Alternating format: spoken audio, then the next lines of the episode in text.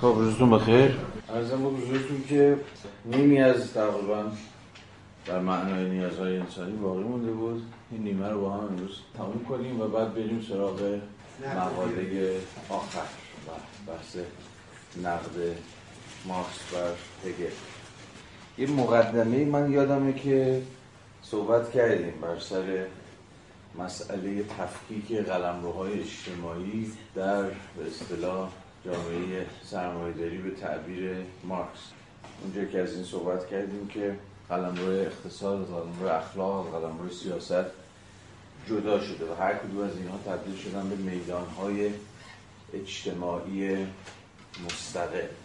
و از اینم تا جایی که به خاطرم میاد حرف زدیم که به تعبیری جامعه شناسی در خواستگاه خودش چیزی نبوده جز نظریه تفکیک اجتماعی. نظریه تمایزیابی. و تصادفی نیستش که. اصلا زیمل اولین کتابش رو که تقریبا اولین کتابیه که در سنت جامعه شناسی نوشته میشه قبل از تأسیس رسمی نشته جامعه شناسی اسم کتاب هست Social Differentiation تفکیک اجتماعی یا تفکیک یابی اجتماعی یا چیزی شبیه و بعد خب کل این مسئله تبدیل میشه به پرابلم دورکیم دورکیم هم مقام احتمالا مهمترین بنیانگذار جامعه شناسی آکادمیک. به این نظریه تفکیک اجتماعی تمایزیابی به تفصیل پرداخته. حالا در اینجا مارکس به صورتبندی خودش این موضوع رو باز می‌کنه و به ویژه تأکیدی که روی جدا شدن اخلاق از اقتصاد داره. این فراز رو با هم دیگه بخونیم. و ببینیم که این حرف رفیقمون چیه. با یادآوری این که آخرین موضوعی که هفته پیش سرش بحث کردیم اشاره مارکس بود به دو سنت متفاوت در اقتصاد سیاسی لیبرالی که یکی اساس و بنیان به اصطلاح اقتصاد و کنش اقتصادی رو بر اهمیت مصرف و اصرافکاری و تجمل و غیره و غیره و غیره میگذاشت و دیگری که اساس اقتصاد رو میذاشت بر مسئله ریاضت و زهد و صرفه‌جویی و انباشت و غیره و غیره. ولی اهمیت کار مارکس تو اینه که می‌خواد نشون بده که در نهایت اون جمله آخر پاراگراف آخری که خوندیم فقر و ثروت دو روی یک سکن و سرمایه‌داری نمی‌تونه به تمام مبتنی بر صرف جویی یا به تعبیری انباشت تام و تمام باشه. چرا به این دلیل ساده که تا مصرفی در کار نباشه تولیدی در کار نخواهد بود به سرمایه‌داری چیزی جز یک چرخه نیست چرخه که یه سرش مصرفه و سر دیگهش تولیده و از اون طرف هم به طریق اولا نمی‌تونه فقط مبتنی بر مصرف باشه بدون انباشت ولی حواستون هست دیگه مصرف و انباشت کلمه های اقتصادی هم. ولی تا پیش از این با اتکای به اون دو سنت متفاوت اقتصادی سیاسی ما بیشتر با مفاهیم اخلاقی سر کار داشتیم. مثلا زهد یا ریاضت که ترجمهش به زبان اقتصادی میشه انباشت. یا به یه تعبیر دیگه چی؟ پسنداز. از اون طرف باز مفهوم مثلا اصرافکاری یا تجمل یا زیاده خواهی یا طمع یا آز یا هر چیزی بازم بیشتر مفاهیمی هم با بار اخلاقی نه؟ ولی باز ترجمهش به زبان اقتصاد میشه. به تعبیر ساده مصرف. حالا مارکس می‌خواد همین نشون بده چجوری این دوتا این دوتا قلمرو قلمرو اقتصاد و قلمرو اخلاق از هم جدا شدن و حالا خود این جدایی رو چگونه باید فهمید خب با این یادآوری الان بریم فراز صفحه 195 وسط مسطا دین و اخلاق اقتصاد سیاسی هم نمی‌توانند سرزنشت کنند. اما اکنون حرف کدام یک را باور کنم اقتصاد سیاسی یا اخلاق؟ یعنی هر کدوم از اینها حرف متفاوتی دارن می‌زنن. انگار اخلاق داره به من میگه چی؟ صرف جویی کن زهد پیشه کن ریاضت پیشه کن. همون اخلاق مسیحی دیگه نه؟ که اشاری هم کردیم. بعدها یکی از موضوعات عمده میشه که ببر سعی می‌کنه اهمیت این نوع اخلاق رو در برآمد سرمایه‌داری آغازین در اخلاق پروتستان رو به سرمایه‌داری نشون بده. با زبان اقتصاد سیاسی که حرف از پسنداز و انباشت و ثروت آفرینی و غیر و غیره می‌زنه خب میگه حرف کدام یک را باور کنم؟ اخلاق اقتصاد سیاسی همانا نفع کار صرف جویی و میان روی است. اما اقتصاد سیاسی قول می‌دهد که نیازهایم را برآورده سازد. اقتصاد سیاسی اخلاق همانا ناز و تنعم حاصل از وجدان راحت و فضایل نیکوست. اما من چگونه می‌توانم با فضیلت زندگی کنم وقتی از گذران زندگی عاجز باشم؟ چطور می‌توانم وجدان آسوده داشته باشم در حالی که از چیزی آگاه نیستم؟ این وضع ریشه در ماهیت بیگانگی دارد که موجب می شود در هر هیته با معیارهای متفاوت و متضاد سر کار داشته باشیم. خب این خیلی نکته مهمی دیگه. که موضوع بحث ما بود تا الان. در هر هیته با معیارهای متفاوت سر کار داشته باشیم. یعنی جامعه ای که به این هیته ها یا قلمروها یا میدان های متفاوت با سنجه ها معیارها و قواعد خاص خودش تقسیم شده تفکیک شده. مجالی نیست وگرنه می‌شد به تفصیل این موضوع رو نزد دیگر سنت های جامعه شناختی نشون داد و به اهمیتش اشاره کرد. ولی حالا اجالتا بگذاریم. از یک طرف معیارهای اخلاقی از طرف دیگر معیارهای اقتصادی سیاسی. هر کدام از این هیته ها بیگانگی خاص انسان است. یا به تعبیر دیگه در هر یک از این هیته ها نوع خاصی از بیگانگی رو انسان داره تجربه می‌کنه. در قلم رو اخلاق و در قلم رو اقتصاد. و به حوزه خاص از فعالیت بیگانه سازی معطوف است. و هر کدام با دیگری رابطه بیگانه برقرار می‌کند. بدین سان آقای میشل شوالیه از ریکاردو به این علت انتقاد می‌کند که اخلاق را از اقتصاد سیاسی منتزع می‌کند جدا می‌کند. اما ریکاردو این اجازه را به اقتصاد سیاسی داده است که به زبان خودش سخن گوید. و چنانکه شاهدید و بعدها دقیقتر شاهد خواهیم بود مارکس اینو ستایش می‌کنه. سنت ریکاردویی رو که اتفاقا اقتصاد سیاسی رو به تعبیر هم اینجا که به کار می‌بره اجازه بهش داد که به زبان خودش سخن بگید یعنی اون رو از به اصطلاح میراث اخلاقی خودش یا رسوبات اخلاقی خودش رو کرده و به این معنا تبدیلش کرده به یک زبان علمی. یا بذارید بگیم یک زبان انتظایی یک زبان فنی. در هیچ جا به هر چقدر که جلوتر میریم و از اوجش در خود کاپیتال شما مطلقا مفاهیم که بار اخلاقی داشته باشن در زبان مارکس پیدا نمی‌کنید. به هیچ وجه مارکس سعی نمی‌کنه که با ترمینولوژی که بوی اخلاق میده مثلا کاپیتالیزم رو نقد بکنه به هیچ وجه هر چقدر که پیشتر میریم این زبان اقتصادی انتظایی تر میشه به معنای دقیق کلام یعنی منفکتر و جداتر میشه از زبان اخلاق و الهیات. تقسیم اصل از بایدی از هیوم صورت جدی مطرح شد در رفت بحث علم و فلسفه علم خب بالاخره تأثیر بوده دیگه. یعنی بحث ارزشی و اصلا وارد علم کردن اصلا درست نیست دیگه. هیوم تو امور اصل صحبت می‌کنه. چیزی از چیزی نیست. از باید نباید اصلا علوم صحبت نمی‌کنه. حتی تو جامعه شناسی وبر هم اینا تو روش شناسی رو مطرح می‌کنه دیگه. یعنی مارکس خودش یکی از بزرگترین باید هاست من با احیانا مارکس اینو مارکس فرزند همین فرزند به اصطلاح تمدن علمی قرن 19 دیگه.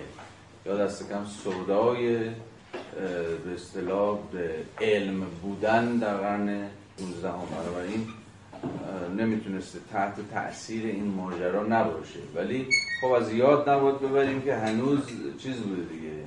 هنوز در زمان خود مارکس هم این تفکیک به اصطلاح است از باید خیلی تفکیک جا افتاده ای نبود.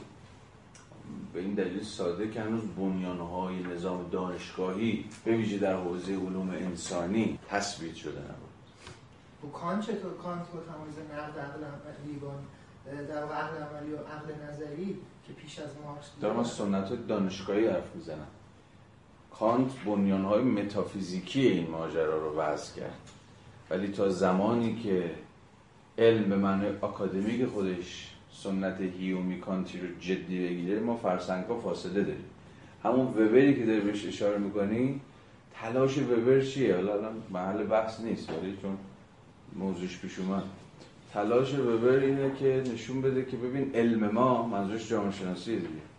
خواستگاهش چی بوده؟ خواستگاه جامعه شناسی آلمان. از کجا در اومده؟ وبر رو سراحت در فلسفه علوم اجتماعی ازش حرف می‌زنه. ما هم به تفصیل دوستان که با من خوندن باید بدونن. دولت دیگه. در واقع چیزی نبوده جز سوسیولوژی در پیوند با در واقع مشاوره هایی که به دولت می‌داده. تعریف می‌شده. یعنی چی؟ یعنی این علم یعنی پیشا علم جامعه شناسی یا به چی بگیم؟ پیشا تاریخ جامعه شناسی به در آلمان این بوده که به دولت بگه آقا چیکار باید بکن چیکار نباید بکن. این یعنی اتفاقا به این معنا یک دانش عملی بوده. و همه تلاش وبر توی مقالات فلسفه روشش اینه که نشون بده چرا باید جامعه شناسی رو از طرح دعاوی عملی جدا کرد تا بتونه جامعه شناسی شأن علمی پیدا بکنه. جامعه شناسی رو باید بتونیم جدا کنیم از علایق عملی از باید و نباید تا بتونه علم بشه. تا فقط به تعبیر خود وبر واقعیت های تجربه بپردازه. حالا این بحث مفصلی است که ریشه در همه سنت نوکانتی داره از یه سمت و ریشه در پیشا علم جامعه شناسی داره در مقام قسمی سیاست گذاری اجتماعی از سمت دیگه. این پرابلم نفهمیم کل جامعه شناسی هم برامون نامفهوم خواهد بود در خواستگاهاش یعنی حتی تا وبر هم این داستان جا نیفتاده بوده. ملتفتی چی دارم میگن؟ یعنی تا خود وبر هم خود وبر هم هی زور می‌زد بگه آقا جامعه شناسی اگه کار علمی بکنیم باید و نباید ها رو باید بذاریم کنار. جامعه شناسی سوشال پلیسی نیستش. سوشال پلیسی یه چیز دیگه است. هم باید سوسیولوژی از سوشال پلیسی خودش جدا کنه. social policy یعنی علم دولت دیگه. سیاست گذاری اجتماعی. که سیاست گذاری دولته؟ به این معنا social policy علم دولت. حالا بحث بسیار مفصلی داره ولی همین اندازه.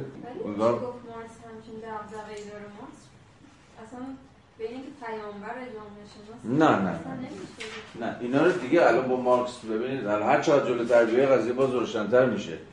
مارکس پیامبر با مارکس ببینید مارکس جایی که تو کاپیتال اصلا شما حتی یک جمله پیامبرگونه ازش مارکس اونجا نه فعال حزبیه نه مبلغه نه سخنوره نه هیچ.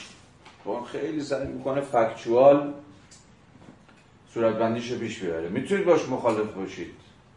ولی تو ساعت فکتا می‌تونید باش مخالف باشید. بگید مثلا نظری استثماری که این داره مطرح می‌کنه اصلا چه می‌دونم. این نقدایی که مطرح شده دید. مبتنی بر نظری ارزشیه که این نظری ارزش رو هواست اولین نقدهایی که خود اقتصاد سیاسی دانان لیبرالی به مارکس مطرح کردن این بود دیگه که آقا اصلا ارزش معقولی سوبژکتیوه. نه ابژکتیو آنچنان که مارکس می‌خواد. که ارزش این کالا چیست؟ برخلاف تصور مارکس ربطی به این نداره که چقدر کار اجتماع لازم صرف شده. که بعد بشه دقیقا اندازش گرفت به شکل عینی نشون داد و بگیم که خب چون مثلا 6 ساعت صرف شده و 6 ساعت هم انقدر مثلا کار برده از یک نیروی کار از یک کارگر این میشه ارزشش. نه ارزش این سوبژکتیوه. یعنی چی؟ یعنی برمیگرده به اینکه این چقدر برای من ارزش داره. ذهنیه. ما اینو لازم داشته باشم با ارزش میشه. لازم نداشته باشم یا خوشم نیاد یا نمی‌دونم ریخت و قیافش دلم نشنی یا ارزش دیگه داره. یعنی ارزش کاملا به شکل subjective ساخته میشه. هیچ چیز عینی در ارزش این نیستش. حالا این بحثا ما بعدا به کاپیتال که برسیم مطرح می‌کنیم. الان جاش نیست. ولی می‌خوام بگم که میشه با مارکس اینجوری و خیلی مناقشات دیگه. خیلی مناقشات دیگه میشه با مارکس کرد. که کردن و پدر مارکس هم در آوردن. نقدای بسیار جدی. ولی مارکس کاپیتال مارکس چیز اگه مارکس بله مانیفست یک فعال سیاسی. خود مارکس هم خودشو یک فعال سیاسی بود. در کاری که توی انترناسیونال کرده مارکس یک فعال سیاسی. تو کاپیتال نه. حالا باز بیشتر بحث. خب بحثمون از اینجا در اومد که مارکس ریکاردو رو تکریم می‌کنه که تونست اقتصاد سیاسی رو بهش شأن مستقلی بده که به زبان خودش حرف بزنه. پیراسته کنه اقتصاد سیاسی رو. از تراوشات و رسوبات اخلاقی. آقای شوالیه با اخلاقی کردن موضوع اقتصاد سیاسی رو منتزع می کند اما هنگامی که در عمل به اقتصاد سیاسی می پردازد به صورت واقعی و ناگزیر اخلاق را منتزع می کند اگر رابطه اقتصاد سیاسی با اخلاق رابطه خودسرانه اتفاقی و بنابراین بیپایه و غیر علمی نباشد اگر این رابطه به صورت فریبکارانه برقرار نشده و ذاتی باشد فقط می‌تواند به صورت رابطه قوانین اقتصاد سیاسی با اخلاق وجود داشته باشد. اگر چنین رابطه وجود نداشته یا عکس آن صادق باشد یا کاری از ریکاردو برمیآید علاوه بر این تضاد بین اقتصاد سیاسی اخلاق تضادی ظاهری است. هم تضاد هست و هم نیست.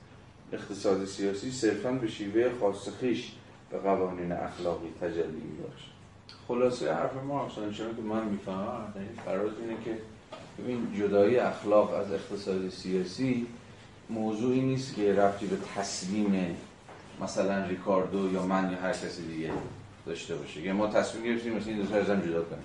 نه این دو از هم جدا شدن.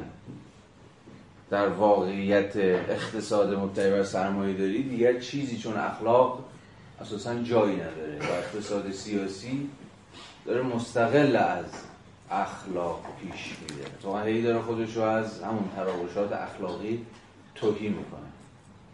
اینه کلید موضوع پرابلمی که مارکس داره سرش صحبت یه بار دیگه این جمله رو ببینید. اگر چنین رابطه یعنی رابطه ذاتی بین جمله قبلش اگر چنین رابطه وجود نداشته یا عکس آن صادق باشد چنین رابطه یعنی کدوم رابطه؟ رابطه ذاتی بین اقتصاد و اخلاق.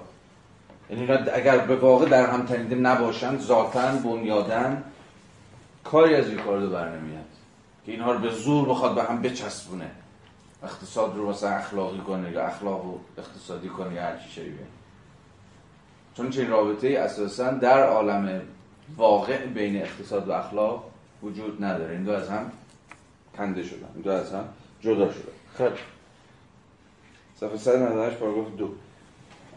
از اینجا مارکس دوباره بحث چیز رو شروع می‌کنه.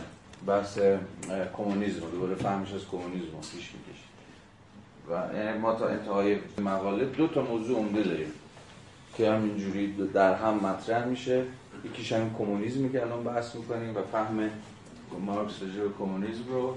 و دوباره در انتهای چند صفحه انتهایی مقاله مارکس برمیگرده به موضوع تقسیم کار. از مجرای بیش از هر کس نقل آدم اسمیت که موضوع مهمی ما تا انتهای مقاله با این دو موضوع سرکار داریم. اول کمونیسم. پاراگراف دو صفحه 198 برابری که خواهیم دید. به زمان مارکس اساس کمونیسم یعنی کمونیسم چیزی ایده برابری نیستش. چیزی جز رابطه ایش ایش نیست. من من. اینجا یه نیم نگاهی هم به سنت فیشته ای داره دیگه. فیشته ای که اساس و بنیاد فلسفه رو برای ایش یا من یا من مطلق بنا کرد. یعنی کمونیسم چیزی نیست جز برابری منها برابری سوژه ها برابری چیزی جز ترجمه من مساوی من آلمانی به زبان فرانسوی یعنی شکل سیاسی نیست. در آلمان به در زبان رفیقمون فیشته این صورت بندی مطرح شد. میگه حالا فرانسوی ها مثل همه دیگر کارها زبان فلسفی آلمانی رو به زبان سیاسی ترجمه کردن. یعنی کمونیسم ترجمه سیاسی انگاره های فلسفه آلمانی است. تا جایی که به موضوع برابری منها مربوط میشه. برابری به عنوان پایه کمونیسم شالوده سیاسی اش است. چنانکه که آلمانی ها این شالوده را بر مبنای این فاکت بنا می‌کنند که انسان را خداگاهی کلی می‌دانند طبعا فراتر رفتن از بیگانگی همیشه با فراتر رفتن از شکلی از بیگانگی آغاز می شود به قدرت مسلط است. بسیار فراز مهمیه. در آلمان خداگاهی در فرانسه برابری به علت چیرگی سیاست و در انگلستان نیاز واقعی مادی و عملی که فقط خود را با خود میسنجد. خب این فراز شما بگید چه می‌خواد بگید؟ حرفش اینه که توی هر جایی اون شکلی که بیگانگی به خودش می‌گیره انگار متفاوته و تو هر نقطه باید اول اون شکلی که داره ازش فراتر بریم. و حالا من سوالم اینه که اگر اینو اینجوری بفهمیم یعنی ما توی هر منطقه از دنیا که با یه شکل خاصی از بیگانگی مسلطی مواجهیم و باید توی اون, اون محیط به فراتر رفتن از اون شکل مسلط مثلا ما فکر کنیم. اگر از این یه همچین چیز سیاسی در متوجه من اینجوری می‌فهمم که چنان که خود مارکس هم این کار کرده ما با تأکید بزنیم روی مسلط. مسلط هم بولد کرده نه؟ اولا مثلا مثلا فراتر رفتنه یا فائق اومدن بر بیگانگی داره میگه ببین در هر جامعه ای یا در هر دوره تاریخی فراتر رفتن از بیگانگی همیشه با فراتر رفتن از شکلی از بیگانگی دو تا کلمه بس معلوم به نظر مهمه آغاز می شود که اون مسلطه. نه اینکه خاتمه پیدا می‌کنه کل داستان. پس یکی آغاز می‌کند مهمه به نظرم و یکی شکل مسلط. مثلا داره میگه که در آلمان خداگاهی. حالا کل این تاریخ این بحثمون رو باید شما به خاطر بیارید. همون باز درآمدی بر نقد فلسفه حقیقی جمله آغازینش. نقد دین در آلمان.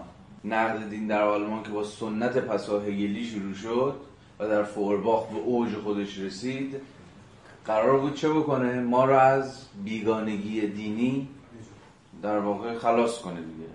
با قسمی خود آگاهی. که البته مارکس ایدئولوژی آگاهی رو خوندیم دیگه. حرفش اینه که خداگاهی نابسنده است. یعنی به صرف خداگاهی نمی‌توان در واقع بنیانهای جامعه رو تغییر داد. این خداگاهی البته گامیست ضروری. چرا؟ چون خود مارکس هم می‌دونست که نقد دین پیشفرز یا آغاز هر شکل دیگر از نقده. چرا؟ چون اولین شکل بیگانگی رو ما در بیگانگی مذهبی تجربه می‌کنیم. یعنی همون جایی که خود آگاهی ما یا به تعبیر بهتر خداگاهی ما دچار بیگانگی میشه. یعنی ما دچار تصورات و اوهام در واقع بیخودی راجع به خودمون و نسبتمون با یک قدرت متعالی میشیم. ولی به هر صورت اینجا مارکس داره میگه در آلمان نهد دین خیلی مهم شد و به این معنا فراروی از بیگانگی مذهبی خیلی اهمیت پیدا کرد و شکل فراروی شده از بیگانگی خودش رو در کسبت خود آگاهی نشون داد. همه اینها چیزی نبود جز واکنش جامعه آلمان به شکل مسلط بیگانگی که همون بیگانگی به اصطلاح مذهبی بوده که بعد اوجش هم در هگل شاهدیم. در مقاله آخر خواهیم دید که ادعای مارکس همپای ادعای مثلا امثال فورباخ اینه که فلسفه هگل چیزی جز صورت بزک شده در واقع دین نیستش یا الهیات نیستش. کاری با قضاوت مارکس ندارم. درسته غلطه سوی تفاهم شده نشده الان ما چجوری می‌فهمیم؟ هگل به حال داوری مارکس الان می‌خوام بدونیم چیه. به این دلیل ساده در جامعه آلمان داستان از این قرار بود. حالا در فرانسه شکل سیاسی از خود بیگانگی یعنی بیگانگی دولت. فرانسوی ها چون که همیشه مارکس هم میگه دیگه دیدیم در همین فرازم. کار فرانسوی ها جور سیاسی کردن همیشه فلسفه آلمانی بوده انگار. یا دست کم نه اگر فلسفه آلمانی همیشه فضای پرتنشتری داشته فرانسه از حیث سیاسی. و سنت های سیاسی فرانسوی هم چه سوسیالیزمش چه آنارشیزمش و چه دیگر سنت ها همواره سنت های قدر قدرتی در کل تاریخ اروپا بودن. حتی همین امروز هم جامعه فرانسه نسبت بقیه جامعه اروپایی جامعه سیاسی تریه دیگه خب این برمیگرده به هم سنت و تاریخش و هم مناسبات نیروها و بنیانهای اقتصاد سیاسی. شکالا مجال دیگری میطلبه. و در جامعه انگلستان هم شکل مسلط بیگانگی امروز بیگانگی اقتصادی. چون به واسطه سنت دموکراتیک جامعه انگلستان بیگانگی سیاسی به اون شکل بارزش آنچنان که در فرانسه شاهدش بودیم در انگلستان وجود نداره. و اساسا به دلیل تثبیت پروتستانتیزم هم باز در جامعه انگلستان بیگانگی مذهبی به اون غلظتی که مثلا آلمان درگیرش بود در انگلستان وجود نداره. شکل غالب بیگانگی که همون شکل در واقع شکل غالب یا در واقع فرماسیون غالب هر جامعه است در جامعه انگلستان اقتصاد یا اون اقتصاد سرمایه‌داری بنابراین در اونجا ما با مبارزه برای فراروی از بیگانگی اقتصادی بیشتر مواجهیم کمی اقتصاد از کجا نیاز واقعی. نیاز واقعی مادی و عملی. و همه اینا هم باز حواسمون هست دیگه که همون سه شکلی از بیگانگی که مارکس بحثش بحث کرده بود. ترتیبی داره این ترتیب یعنی چی؟ نه اول اینه دوم. اینه شاید بشه ترتیبی براش قائل شد. گرچه مارکس اینو به صراحت مطرح نمی‌کنه ولی همین ترتیب اینجا هست. یعنی اولین شکلی از بیگانگی که احتمالا ما تجربه می‌کنیم بیگانگی مذهبیه.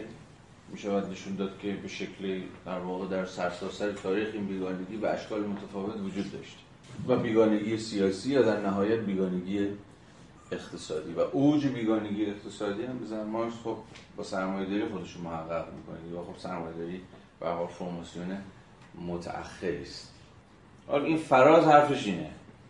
ولی اینکه این آیا دلالت سیاسی الان برای ما داره مثلا آیا الان ما باید کنیم در جامعه ایران مثلا مسلط ترین شکل بیگانگی چیه؟ مثلا با اون پیکار کنیم نه؟ اینو مطمئن نیستم. ولی خب خبر بد اینه که خب ما تقریبا با هر ستای اینا به شکل پیچیده سرکار داریم دیگه.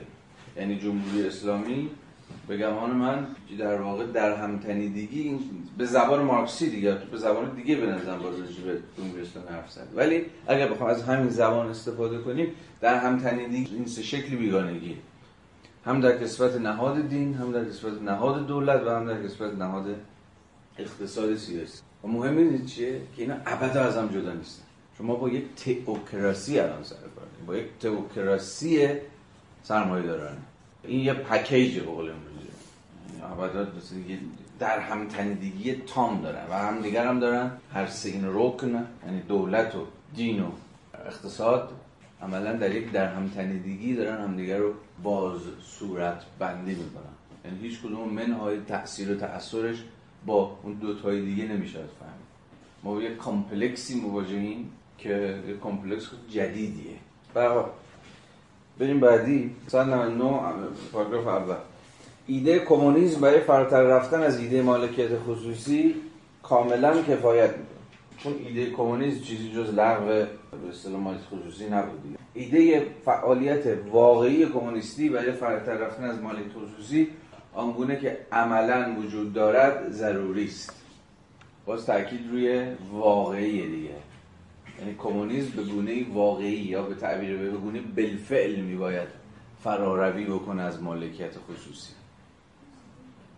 یعنی باز همون دوگانه مارکسی دیگه. منظورش اینه که این فراروی نمی‌تونه نظر ورزانه یا در اندیشه یا در تخیل یا هر چیزی باشه. قبلش جمله اول که ایده کمونیست کافی برای رفتن خب باید ایده رو هگلی بفهمیم دیگه. چون ایده در هگل یه چیز اون بالا نیستش. محض خوشگلی گذاشته باشیم اونجا. ایده هگلی همواره در تاریخ داره خودش رو محقق می‌کنه. یعنی ایده همواره خودش فعلیت میبخشه. این مهم. یا با تعبیری الان مارکس میگه ایده کمونیسم باید بگونی بالفعل خودش رو از مجرای فعالیت واقعی یا همون فعالیت انقلابی به چیزی نیست جز دگرگونی باز واقعی و بالفعل نظم سرمایه دارانه خودش رو اکچوالایز کنه خودش رو محقق کنه در ادامه همون تمثیلی که توی مقدمه ایدولوژی آلمانی به کار می‌بره دیگه. اون یاری که داره غرق میشه رو نمی‌تونی بهش بگی که ببین داره غرق میشه چون تحت تاثیر جاذبه ای و اگه اون خداگاه بشه که تحت تاثیر نیروی اصلا می‌تونه نجات پیدا نه. در برابر نیرو شما چی می‌خواد؟ یه ضد نیرو. دو هفته پیش به فکر می‌کنم بحث کردیم. یا به تعبیر دقیقتر برای فائق اومدن برای یک نیرو شما باید نیروی بیشتر از اون وارد بکنید. ولی خب این مارکس همون مارکسیه که در درآمدی بر نقد فلسفه حق هگل به ما گفته بود که نیروی مادی را باید با نیروی مادی دگرگون کرد. اما ایده ها نیز می‌توانند به نیرو تبدیل شد یا نظریه ها هم می‌توانند به نیرو تبدیل شد اگر که به دل توده ها بشکن یعنی که دست و پا در بیارن دیگه به تعبیر سادهش ایده ها می‌تونن دست و پا در بیارن. نظریه ها رو می‌تونن یه آدم جدی بگیرن و در واقع نظریه ها تبدیل بشن به چی؟ یه جور برانگیختگی به یه جور اجراگری هستن. می‌تونن پرفورماتیو بشه اصلا خود زبان. مثلا ایده هم برای خودش در زبان میشه. نظریه هم برای خودشون در زبان میشه. اصلا پرفورماتیو بشه. اجرایی بشه. به مرحله اجرا گذاشته بشه. من بازم نظریه هم دکور نیستم فقط. همین کارگران جهان متحد شوید چیه؟ یه گزاره اجرایی دیگه نه؟ تو بحث زبانشناسی متأخر. ما دیگه فقط زبان رو واجد بود توصیفی که نمی‌دونیم که. یا به خودشون واجد بود اخباری. یعنی زبان فقط چیزی از جهان خارج رو توصیف نمی‌کنه یا خبری از جهان خارج ما نمیده. هوا الان بارونیه. خب میگه گزاری توصیفی جمله گزاری اخباریه. میشه در قبالش داوری کرد. بله هست بله نیست. ولی بت مرگ یه گزاری اجرایی. یا بکشیدش یا کارگران جهان متحد شوید. دیگه چیزی رو توصیف نمی‌کنه. می‌خواد چیزی رو اجرا کنه. می‌خواد چیزی رو پرفورم کنه. و در واقع وجه پرفورمیتیو نظریه ها وجه برانگیزاننده نظریه ها مهمه. یعنی نظریه ها و در واقع گزاره های زبانی به راحتی می‌تونن باعث تغییر در جهان میشه وضع امور رو یه state of affairs رو وضع امور رو تغییر بده با فراخانشون به عمل. ایده فعالیت واقعی کمونیستی برای فراتر رفتن از مالکیت خصوصی آنگونه که عملا وجود دارد ضروری است تاریخ چنین فعالیت رو ایجاد خواهد کرد. این جزء با قول دوستمون چیز پیامبران. پیامبری گنده است خیلی. چیز دیگه خیلی بازم روی هیلی برش حاکمه دیگه. آنچه که خواهد شد. البته نه هیلی هم نیست. چرا نیست؟ چون هگل نمی‌گفت خواهد شد. هگل خواهد شد نداره. چون به قول هگل فلسفه اصلا کاری به آینده نداره. فلسفه؟ آنچه که فقط فعلیت می‌تونه تاریخ چنین فعالیتی را ایجاد خواهد کرد. همون کمونیسم و فراروی از مالک خصوصی. و حرکتی که پیشتر در اندیشه می‌دانستیم حرکت خود فراروی است در واقعیت از خوش فرایندی بسیار دقیق و طولانی خواهد باز اون دوگانه اندیشه و عمل دیگه. میگه می‌دانستیم که این تاریخ انگار تقدیرش اینه که خود فراروی بکنه. چون تاریخ واجد self movement خود جنبشی خود حرکتیه. ولی حالا این باید اما به اتکای فعالیت واقعی اتفاق بیفته. فقط دانستنش کافی نیست. تو این بنده باشید یعنی یه جوری جبرگرایی به این معنا که چه ما بخوایم چه نخوایم. این بند فقط چه ما بخوایم چه نخوایم انگار کمونیسم مثلا می‌رسه. یعنی انگار یه سری برداشت هایی وجود داره از مارکس که انگار آقا اصلا ربطی نداره که اصلا به سوبژکتیویتر اصلا می‌ذارن کلا کنار. گفتم آره میفهم خب مارکس که داره این سوره ها رو می‌دونی؟ اون نامی معروفش که اشاره بهش کردم. یه دست کم در تا سال 1853 و 4 مارکس فکر می‌کرد یعنی در اوج جوانیش فکر می‌کرد که کشف بزرگش این بوده که فهمیده که تقدیر تاریخ دیکتاتوری پرتاریا و گذار به جامعه بی طبقه است. همین تقدیر تاریخ قایت تاریخ. ولی بعدها به نظر متوازی تر شد. اینجا ولی جز اون ماجراهایی نیست که جاهایی نیست که خیلی سفت و سخت از تقدیر تاریخ حرف بزنه. اتفاقا داره از این حرف می‌زنه که فعالیت واقعی کمونیستی ضروری است. جمله بالا رو ببینید این خیلی مهمه. یعنی میگه دانستن این که تاریخ پیش میره و فراروی می‌کنه اینا کافی نیستش. فعالیت واقعی کمونیستی در مقام قسمی فعالیت سیاسی. یعنی همون سوبژکتیویته یا هرچی که تو اسمشو می‌ذاری سوبژکتیو سیاسی ضروریه که این گذار رو نه در از ساحت اندیشه فراتر بره و تبدیلش بکنه به یه پروژه عملی. که ممکن نیست مگر از مجرای سیاست. اما ما باید آن را پیشرفتی واقعی بدانیم. پیشرفت تاریخ یعنی که متناظر با فراروی از مالکیت خصوصی است. اما ما باید آن را پیشرفتی واقعی بدانیم که از همان ابتدا از محدودیت ها و نیز هدف این حرکت تاریخی آگاه بوده ایم و اکنون در موضعی هستیم که فراتر از آن را ببینیم.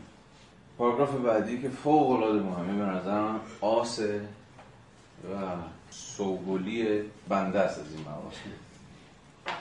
هنگامی که کارگران کمونیست با هم متحد می شوند هدف بیواسطه آنها آموزش و تبلیغ است. حواستون باشه که این باز داره در ادامه ضرورت فعالیت عملی کمونیستی میگه. هدف بیواسطه کارگران کمونیستی که متحد میشن با هم آموزش و تبلیغ است. اوکی.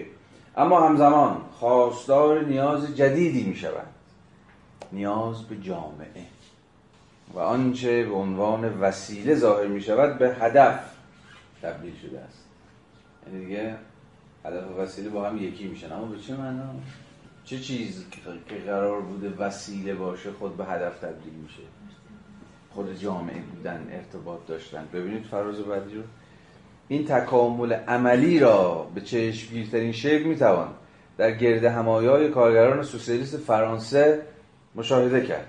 سیگار کشیدن نوشیدن و خوردن دیگر وسایل خلق پیوند میان افراد نیستند.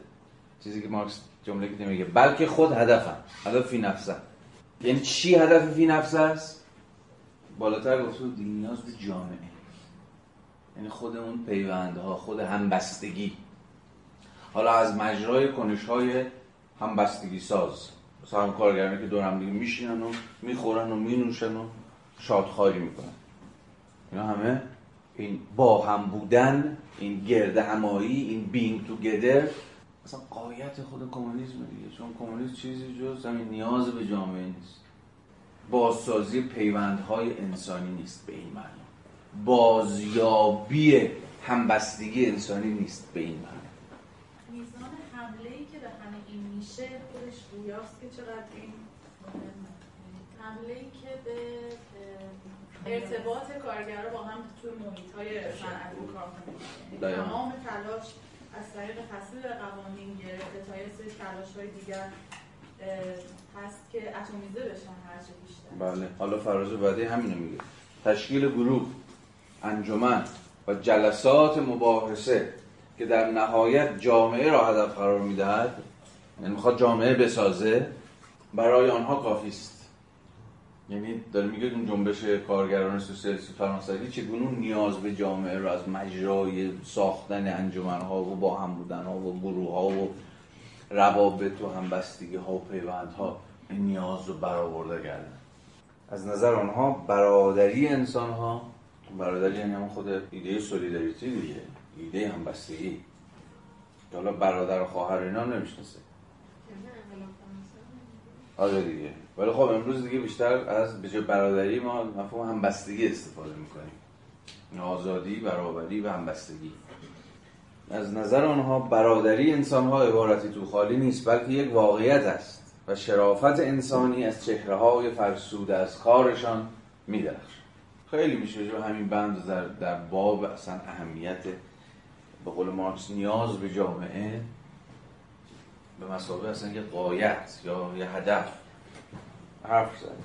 و اینکه مسئله عمده نقادی مارکس و سنت مارکسی به سرمایه داری همینه که بعد اشکال متفاوت تاریخی سرمایه داری و متأخرترینش نولیبرالیزم همینه که بنیانهای جامعه به مسابقه پیوندهای انسانی رو با دامن زدن به یه جور فردیت گرایی اتمیستی پیوند زدوده با دیگر انسان ها از مجرای تورم خودخواهی ها و غیر و غیر و غیره تضعیف می‌کنه در نهایت نقل به نولیبرالیسم چیه؟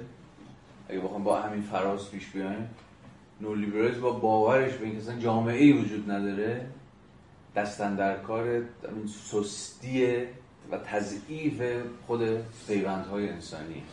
و اینو میشه باید نشون داد. از مجرا میگه بات کردن موفقیت شخصی خود فرد خود این داستان ها دیگه. این فرد اونقدر باد می‌کنه تو این فرهنگ. نوع خاصی مثلا نوع خاصی فرهنگ هم هست. در خود این ایدئولوژی هم متورم میشه فرد. نه فرد حقوقی ها که هر فردی حقوقی داره فلان هر فرد شهرونده. اوکی. فرد دقیقا به معنای اقتصادی کلمه مثلا اون انسان اقتصادی کلمه. که در نهایت چیزی برای او باقی نمیمونه جز همین پیگیری خودخواهیاش و در نهایت اگر پیوندی هم با دیگران داره آنچنان که به اصطلاح آدم اسمیت هم گفته بود صرفا تا جاییه که دیگران بتونن نیاز او رو برآورده بکنن. در صورتی که هدف کمونیسم به این معنایی که مارکس داره ازش حرف می‌زنه بازیابی خود جامعه است. و تقویت پیوندهای انسان خب فراز آخرمون هم بخونیم و این مقاله رو ببندیم. در صفحه 204 پاراگراف یکی مونده آخر دوباره موضوع تقسیم کار رو می‌کشه وسط. و یه بحث نسبتا مفصلی می‌کنه راجع به تقسیم کار از مجرای ارجاعاتی که به کار دوستمون آدم اسمیت میگه. چند فراز به در بخوری برامون خواهم داشت. تقسیم کار تجلی اقتصادی خصلت اجتماعی کار در چارچوب بیگانگی است. خصلت اجتماعی کار در چارچوب بیگانگی. یا به بیان دیگر چون کار صرفا تجلی فعالیت انسان در چارچوب بیگانگی تجلی زندگی به مساوی بیگانگی از زندگی است تقسیم کار نیز چیزی جز وضع کردن بیرونی و بیگانه شده فعالیت به عنوان فعالیت نوعی واقعی یا فعالیت انسان به عنوان موجود نوعی نیست. اینا رو سعی می‌کنه مارکس به اتکار آدم اسمیت توضیح بده. در مقام احتمالا پدر لیبرالیسم کلاسیک یا اقتصاد سیاسی لیبرالیستی کلاسیک. این فرازها رو اگر ما نمی‌دونستیم که آدم اسمیت گفته ممکن بود باور نکنیم آدم اسمیت گفته. ببینید. تقسیم کار اساسا ناشی از عقل انسان نیست. یعنی نشستن فکر کنن برنامه‌ریزی کنن تصمیم بگیرن خب حالا پیش بسوی تقسیم کار. پیامد ضروری اما آهسته و تدریجی تمایل به مبادله پایاپای و معاوضه یک محصول به محصول دیگر است. اینکه این امر از اصول اولیه سرشت انسان یا محتملتر پیامد ضروری قوای عقل و کلام باشد موضوع پژوهش شما نیست. این موضوع در همه انسان ها مشترک است و در هیچ نژاد حیوانی دیگر یافت نمی شود در همه نژادهای حیوانی دیگر وقتی فرد بالیده می شود کاملا مستقل است. اما انسان تقریبا همیشه نیازمند کمک دیگران است و بیهوده است اگر برای دریافت کمک تنها به نیکوکاری ایشان امید بندد. اگر او بتواند خودخواهی آنان را این بخشش این اساس لیبرالیزم این جمله. اگر انسان بتواند خودخواهی دیگران را در جهت منافع خود برانگیزد و نشان دهد که به نفع خودشان است اگرش اضافه است و نشان دهد که به نفع خودشان است که آنچه را از آنان میطلبد برآورده کنند احتمال کامیابیشان بیشتر خواهد شد. احتمالا همتون یاد اون فراز معروف دیگر آدم اسمیت هم افتادید دیگه.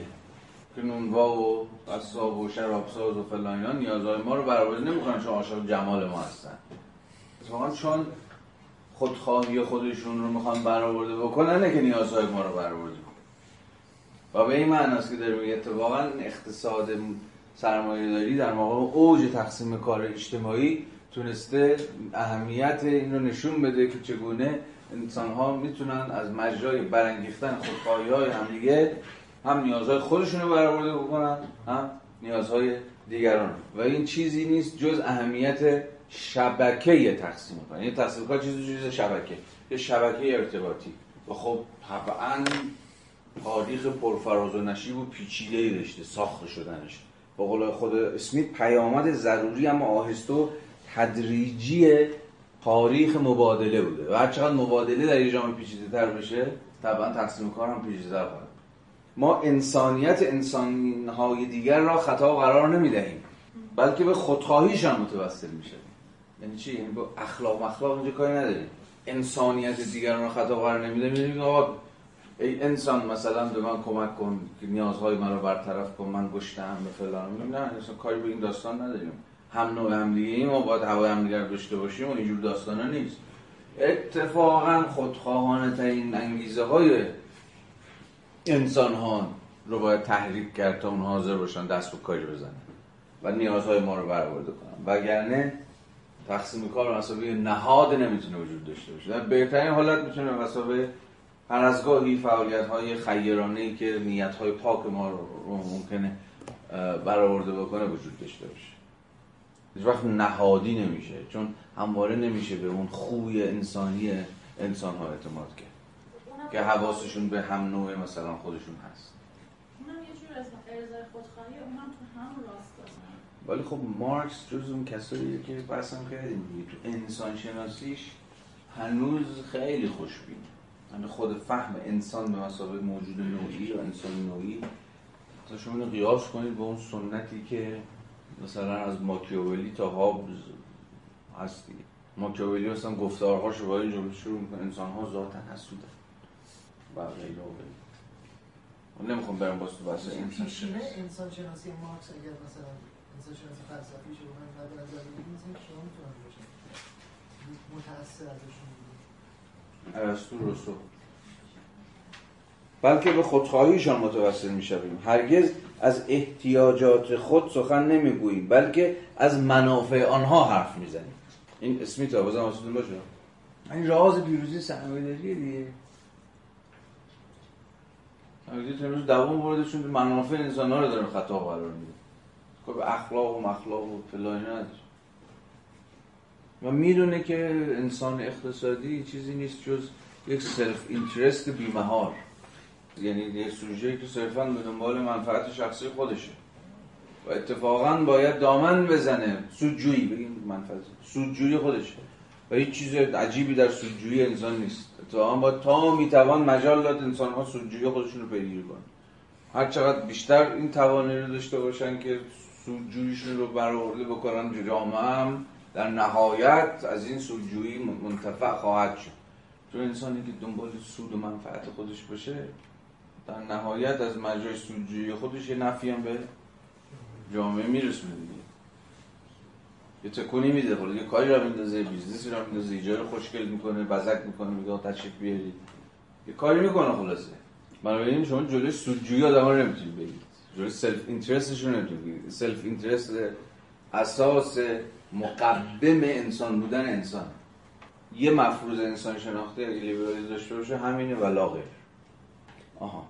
این فراز عجیب و درخشان اسمیت باز در ادامه بحث تقسیم کن تفاوت استعدادهای طبیعی در افراد متفاوت نه تنها علت تقسیم کار نیست بلکه معلول آن است.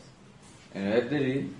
بدون گرایش به معاوضه تهاتر و مبادله هر فرد مجبور خواهد بود. خود مایحتاج و وسایل آسایش زندگی خیش را تولید کند. همه باید کار یکسانی بکنند و تفاوت مشاغل که به تنهایی می‌تواند به تفاوتات بزرگ استعدادها بیانجامد وجود نخواهد داشت. متوجه اهمیت جمله اسمیت شدین؟ داره میگه تفاوت در استعدادها معلول تقسیم کاره چون تقسیم کار هسته که تفاوت‌های آدم ها در استعدادهاشون شکوفا میشه یا اصلا خودی نشون میده. اگر تقسیم کاری نبود اصلا تفاوت در استعداد بی‌معنی بود. چون انسان ها ناگزیر بودن چنان که در فرماسیون های پیش سرمایه داری کمتر یا بیشتر همه کار خودشون انجام بدن و در هیچ کدوم از این کارها متخصص نمی شدن یا برجسته نمی شدن برای انسان بودن انسان خوبه که تقسیم کار بشه از این دیدگاه. برای انسان بودن انسان خوبه که تقسیم کار پیدا کردن استعدادهای خود رو. از این زاویه نگاه بکنیم آره. ولی باز حواسمون باشه. وقتی میگیم خوب یا بد یه مقداری داریم وارد حوزه داوری میشیم. هر کی می‌تونه داوریشو داشته باشه ولی اینجا نه اسمیت نه مارکس نمی‌خوان داوری کنن. می‌خوان توصیف کنن. می‌خوام بگم می‌دونی چرا تقسیم کار شد؟ چون که نیاز به مبادله پیش اومد. چرا حالا مبادله پیش اومد؟ حالا نظر متفاوت چون یه مازادی تولید شد که اون سر اون مازاد می‌شد. خود مازاد رو می‌شد با دیگر مازادها مبادله کرد. و حالا دیگر نظریه که براش وجود ده ولی به حال تا جایی که به روایت اسمیت مربوط میشه به صراحت داره میگه بعد از تقسیم کار چیزی چون تفاوت در استعدادها معنادار شد. نمیشه که فراگیر اساس زندگی انسانی بر محور این قرار گرفت که انسان ها هر کدام در چه حوزه استعداد دارن و بعد مسئله تخصص ها و غیره و غیره اهمیت و معنا پیدا خیلی روایت مهمی ها. بزنیم بخش بعدیش هم بخونیم چون باز بیشتر توضیح میده روشنتر میشه ماجرا. اگر چنین تمایلی باعث تفاوت استعدادها میان انسان ها می‌شود پس همین گرایش ها این تفاوت ها را سودمند می‌کنند. داره از سودمند بودن تفاوت استعدادها حرف می‌زنه. چون در نهایت می‌خواد از سودمند بودن خود تقسیم کار حرف بزنه. تقسیم کار نباشه اصلا انباشت سرمایه دارانه اتفاق نمیفته چون ثروت به اون معنا تولید نمیشه. ثروت اون قدری انباش نمیشه که مبنایی برای شکلی سرمایه داری باشه. طبیعت در میان گونه های مختلف از یک نوع حیوان تمایزات بسیار چشمگیری را از لحاظ هوش و غریحه در قیاس با انسان ها صرف نظر از آداب و رسوم و فرهنگ پدید آورده است. طبعا تفاوتی که بین سگ ماستیف با سگ شکاری یا سگ شکاری با سگ اسپانیل یا سگ اسپانیل با سگ گله وجود دارد در یک فیلسوف با یک باربر از لحاظ هوش و استعداد دیده نمی شود میگه تفاوت سگ ها با هم خیلی بیشتره تا تفاوت انسان ها با هم دیگه. راست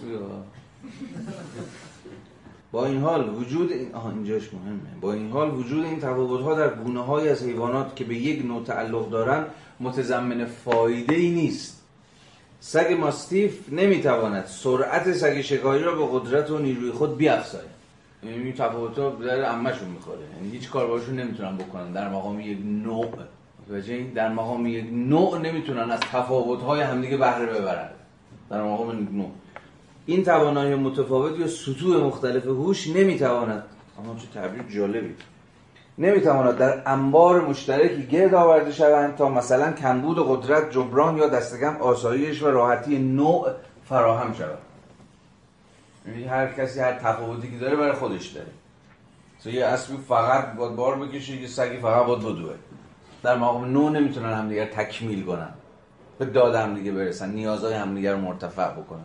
هر حیوان مجبور است جداگانه و مستقلا از خود محافظت و دفاع کند و نمی‌تواند هیچ استفاده از استعدادهای متنوعی ببرد که طبیعت هم نوعانش را از او متمایز کرده همون تعبیر دیگه. اینا حیوانات به درد همدیگه نمی‌خورن. تفاوت‌هاشون به درد همدیگه نمی‌خورن. برعکس انسان ها از متفاوتترین هوش و استعدادها نیز استفاده می‌کنند. محصولات متفاوت استعدادهای مربوط به گرایش عمومی به معاوضه تهاتر و مبادله به تعبیری در انباری مشترک جمع می شود یعنی در خود جامعه نه انگار جامعه انگار انباره انگار. چون همه توش هستن. با تفاوت‌های دیگه بعد از تقسیم کار تخصص‌های توانایی‌های استعدادهای متفاوت هر کسی گوشه کار رو می‌گیره. و این پروژه یعنی جامعه خود میشه پروژه جمعی. هر کسی یه پیچش رو متناسب با حالا آچاری که دستشه سفت می‌کنه. جامعه جامعه مساوی کل. حالا خواهیم دید که جامعه اساسا همون بازاره. محصولات متفاوت استعدادهای مربوط با گرایش عمومی محافظه تخاطر و مبادله به تعبیری در انبار مشترک جمع می شود تا هر کس بتواند هر بخش از محصول استعدادهای دیگری را که نیاز دارد بخرد. به این معنی تعبیر دقیقتر شده تا بازار باشه چون خریدن ولی خب جامعه و بازار عملا تفاوت چشمگیری برای یک اقتصاد سیاسی دان لیبرالی نداره. حالا مارکس در ادامه روایت یکی دو تا دیگه از اقتصاد سیاسی دانان کلاسیک رو هم میاره در بحث تقسیم کار و در نهایت بس ایجابی خودش رو صورتبندی نمی‌کنه. بیشتر همین روایت اینهاست و تلخیص اینا و جنبندیش. چون که می‌دونید در ایدولوژی آلمانی که بعد از این کتاب نوشته شد که ما قبل این کتاب خوندیمش روی کرده انتقادی مارکس به تقسیم کار رو به مسابه سازوکاری که همون بیگانگی انسانها رو تثبیت می‌کنه شاهدیم و پروژه کمونیسم مارکسی در مقام فراروی از مالکیت خصوصی در این حال فراروی از تقسیم کار هم هست. چون مارکس فکر می‌کنه که در نهایت آن اتفاقی که در نتیجه تقسیم کار میفته اینه که ممکنه جامعه به مسابقه کل از همه تفاوت ها و تخصص ها استفاده بکنه. ولی فرد انسانی در نتیجه تقسیم کار عملا گرفتار قسمی شیوارگی میشه گرفتار قسمی تسلط میشه و فقط بخشی از نیروهای خودش رو در مقام اونم یه شغل که ممکنه اصلا بهش علاقه داشته باشه نداشته باشه. این توانی رو پیدا می‌کنه که شکوفا بکنه و بخش وسیع از توانایی هاش بخش وسیع از استعدادهاش شکوفا نشده باقی میمونه. و چرا که دیدیم در همون ایدولوژی آلمانی در دقیق خود اسمیت هم بود. خود اسمیت هم می‌دونست که درسته که تقسیم کار استعدادهای متفاوتی رو در ما شکوفا می‌کنه. ولی خب در نهایت از یه جایی بعد فقط یک استعداد رو در ما شکوفا تازه اگر همه چیز سر جای خودش باشه یعنی چی؟ یعنی اگر اون شغل زبان امروزی تر من یا شما اون شغلی که انتخاب کردیم یا گرفتار شدیم به واقع همون شغلی باشه که به واقع انتخابش کردیم. یا مثلا علاقه ای داریم یا هر چیزی شیبه ای. امروز ماجرا از اینم پیچیده‌تره دیگه. چون اشتغال در سرمایه‌داری متأخر حالا ببینید در جوامع مثل جوامع ما دیگه کوچکترین ربطی به استعداد و علایق و غیره و غیره نداره. بیشتر زاده یه جور تصادفه تا هر چیزی شبیه امروز در واقع ترمی که شبه اشتغال یا شبه بیکاری در واقع مفهومی است برای توضیح همین داستان. یعنی افراد در جایگاهی هستن که ربطی به توانایی هاشون نداره. یعنی در حوزه‌ای مثلا مشغول به کارن که ربطی به اون مهارتی که آموختن یا درسی که خوندن یا هر چیزی پیدا نمی‌کنن. یا از اون بدتر در شغلی مشغولن که اساسا با علایقشون در پیوند نیست. این دو تا با هم متفاوتن دیگه. مثلا مدیریت خوندید و امروز سوپر دارید. مثلا خب شغل دارید. ولی شما رو جز بیکاران پنهان تقسیم بندی می‌کنن. چون تصور اینه که کسی که در حوزه غیر تخصصیش داره کار می‌کنه اون بازدهی رو نداره که اگر در شغل تخصصیش می بود داشت. خب و اما بحث پیچیده بدقلق موضع مارکس جوان در قبال پیداشناسی و منطق هگل. مارکس دو متن مستقل راجع به هگل نوشت. در دوره جوانیش و دیگه هیچ وقت به هگل به شکل مفصل و مستقل باز نگشت. متن اول که برمیگرده به سال 1843 و در واقع چون که می‌دونید نقد مفصل پاراگراف. پاراگراف مارکس بر کتاب عناصر فلسفه حق. متاسفانه به فارسی ترجمه نشده اون کتاب و خب کتاب خیلی حجیمی نیست. مارکس از پاراگراف 261 عناصر فلسفه حق تا اگه اشتباه نکنم پاراگراف 330 رو نقد کرده یعنی پاراگراف آورده و بعد بحث خودش رو مطرح کرده. حالا من نرم نرمک دارم این کتاب ترجمه می‌کنم. حالا روزی از روزها احتمالا منتشر خواهد شد. ولی تا خود متن منقه ترجمه شدهش نباشه راجبش نمیشه حرف زد. چون فوق‌العاده متن پیچیده و در واقع سختی است. و اصلا تصادفی نیست که تا حالا به فارسی ترجمه نشده. و این دلیل که اشراف تامی می‌خواد به کلیت فلسفه هگلی و اشراف تامی می‌خواد به عناصر فلسفه حق. چون این اشراف ها عموما نبوده در ایران کسی هم سراغ اون کتاب نرفته تا امروز. حتی شنیدم که ترجمهش کرده ولی نمی‌دونم. برحال و دومی متن همین متن دست نوشته است.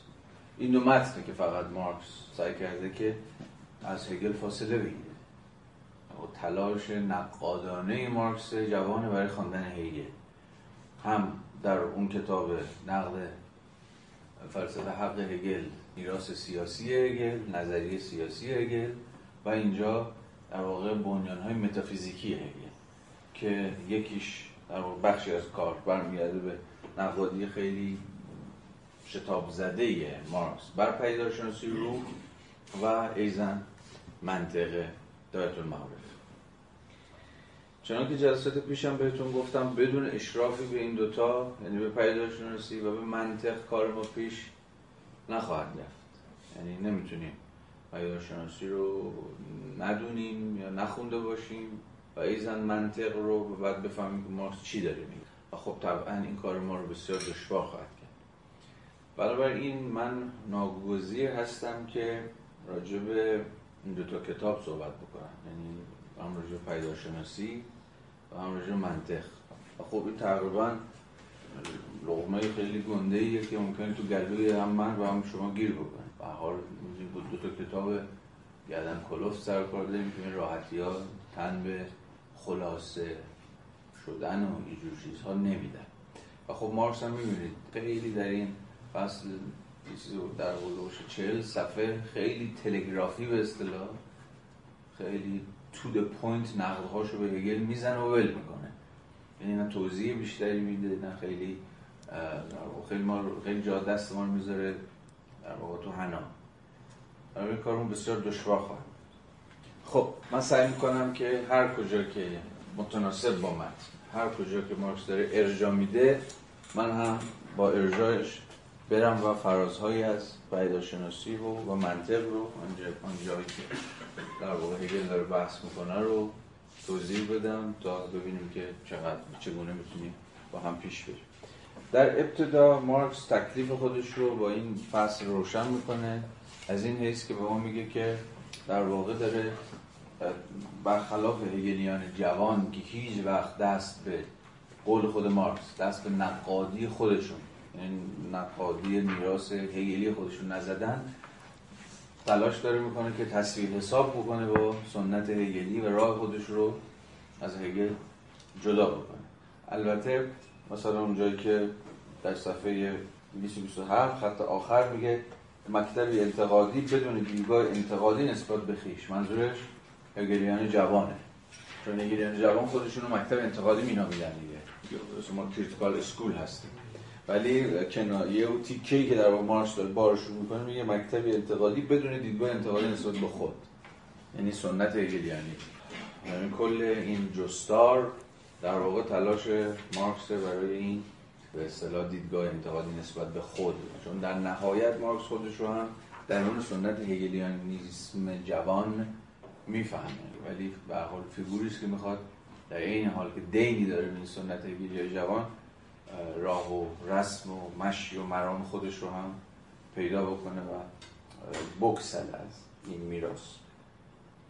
در ادامه چرا که می‌بینید از این حرف می‌زنه که فقط یه نفر تو هگل جوان تونست که تکلیف خودش رو با هگل یک سره بکنه و فهمی انتقادی از هگل به دست بده و اونم طبعا کسی نیست جز فورباخ ببینیم که چی میگه راجع به فورباخ و تفسیری که فورباخ به دست میده از سنت هگلی. و اینکه مارکس کجا این بود نگاه بکنید لطفا صفحه 227 پاراگراف دوم.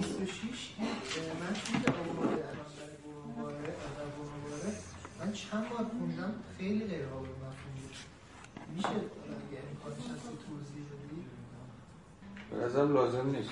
به چند دلیل لازم نیست. اولا ما نمی‌دونیم این بحث در کجا کانتکست بحث فورباخ برونو بایر اومده.